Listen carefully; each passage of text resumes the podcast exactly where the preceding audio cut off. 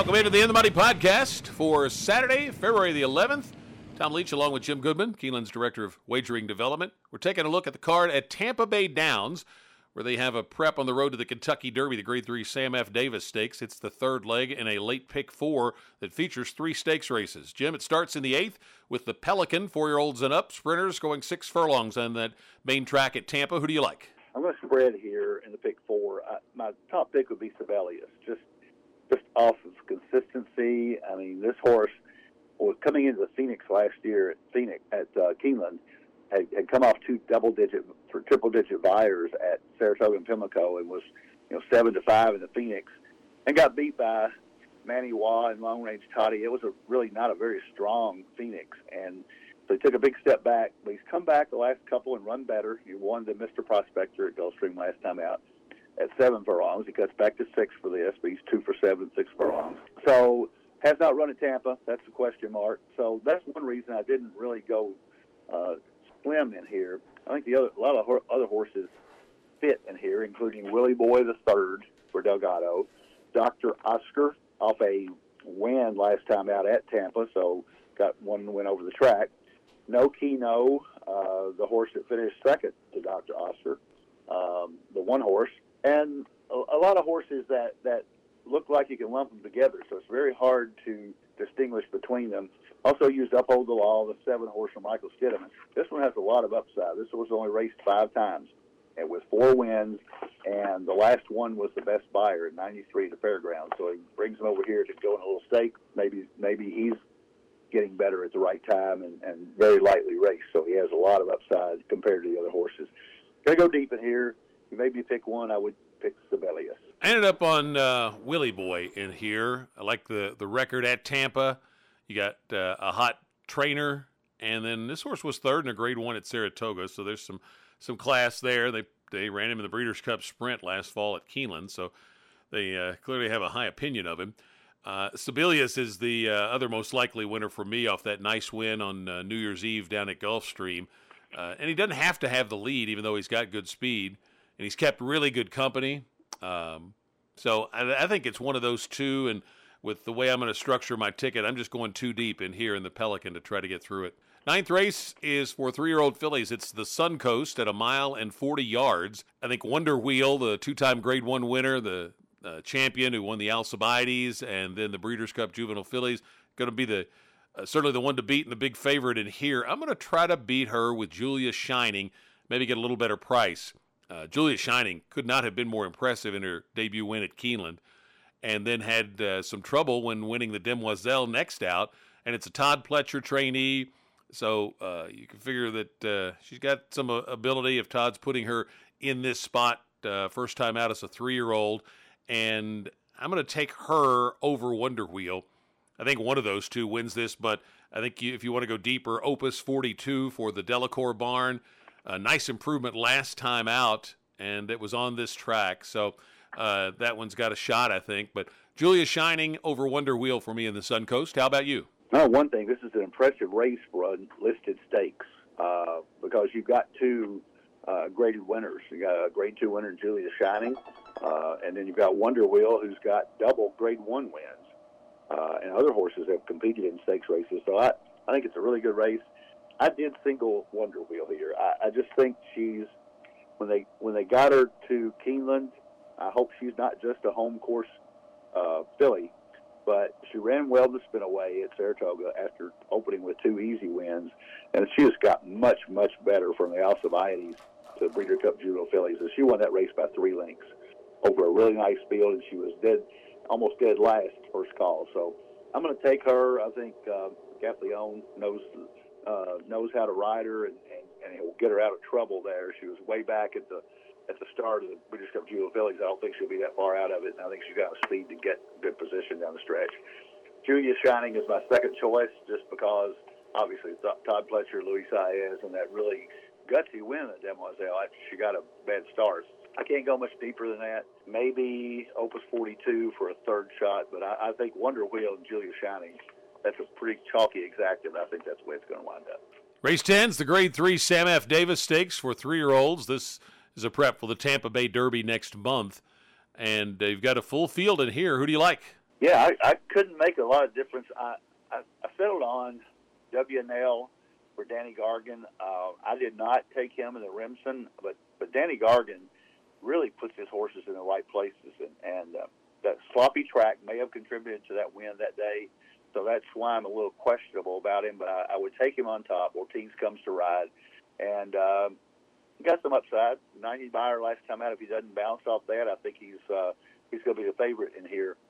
I, I'm also going to use some other horses with some upside.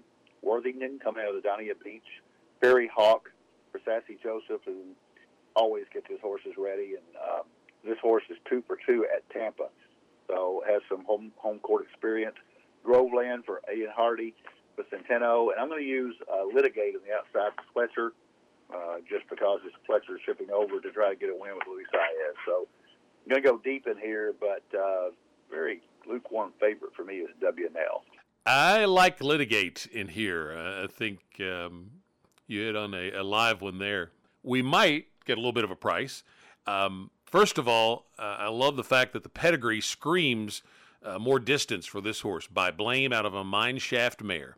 That uh, January 8th allowance, I went back and watched it at uh, Gulfstream. Really, this horse uh, was uh, well back, going one turn mile, made a really bold move around the turn to hook colorful mischief. and then it, when he did that, he was running into a pretty hot pace and then flattened out as Cyclone Mischief drew away very impressively. Now, Cyclone Mischief didn't come back to run particularly well, but I know that one's very highly regarded from the Romans barn. And um, Litigate uh, made a real challenge to him, and then uh, in only a second lifetime start, uh, came up short. So uh, I think with three sharp works since then, this horse could improve.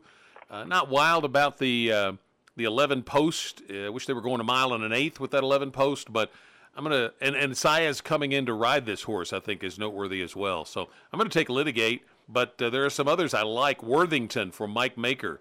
Uh, if there, there's nobody that really you know stands out in this group, so this horse has uh, a nice uh, run on the tur- in turf races, but really has a pedigree that says he should be as good or better on the dirt.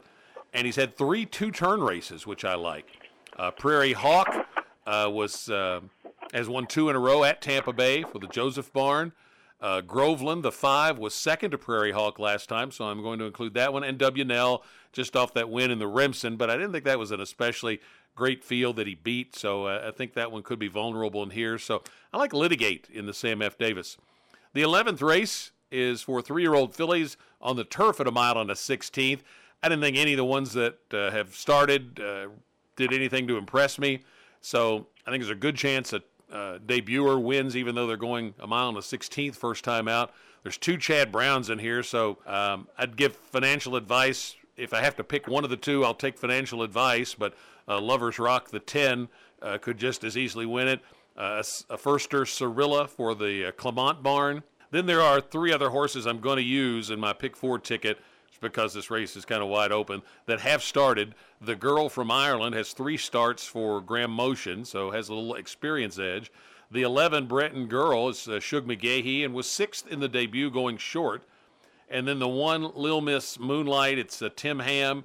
Uh, he uh, does a, a, nice job picking his spots, uh, second out, so some improvement maybe could give this one a shot from a nice inside draw. So I'm going six deep when I hit the pick four. Who do you like in race 11?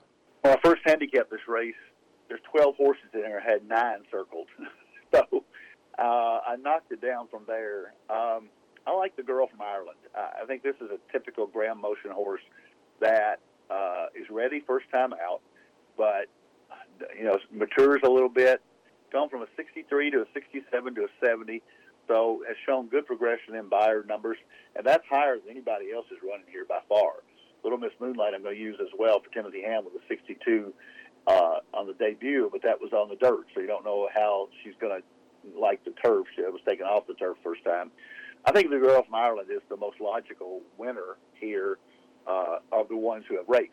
However, Chad Brown's going to get a lot of money on Lover's Rock and on financial advice. Excuse me.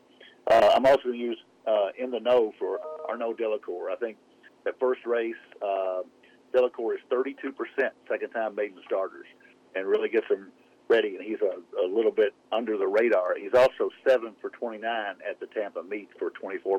So to use in the know. The two Chad Browns going to use Christophe Clement Starilla, first time starter, and I think that's all I listed. I think I've got I've got six deep, but uh, Girl from Ireland is going to be the horse I would play to win. So what's your pick four ticket look like? I got a big one. I got a seventy-five dollar ticket. Uh, on the first leg, I think I mentioned the one horse. I did not use the one horse. Okay, no. Uh, I had six deep, and I cut it back to five. I had Willie Boy in there, the three horse. So um, first leg is three, five, six, seven, ten, and then I am singling uh, the one horse in the second leg, hoping that that class comes out for Wonder Wheel. Then in the uh, third leg, I'm going one, two, five, seven, eleven and then six deep in the last leg. I really would like to go deeper, but I can't break my record with six out of 12. So one, three, five, seven, ten, twelve, and that is a seventy-five dollar ticket. I have a sixty dollar ticket, three five with one nine, one two five seven eleven with one three five ten eleven twelve. So two by two by five by six. Sixty dollars for the late pick four at Tampa. Nice card there. Uh, you've got uh, you know Gulfstream, Fairgrounds, Oaklawn, Turfway, Santa Anita, lots of good racing. So just make sure you have funds in your Keeneland Select account. And we'll be back next week for another edition of the In the Money podcast for KeenelandSelect.com.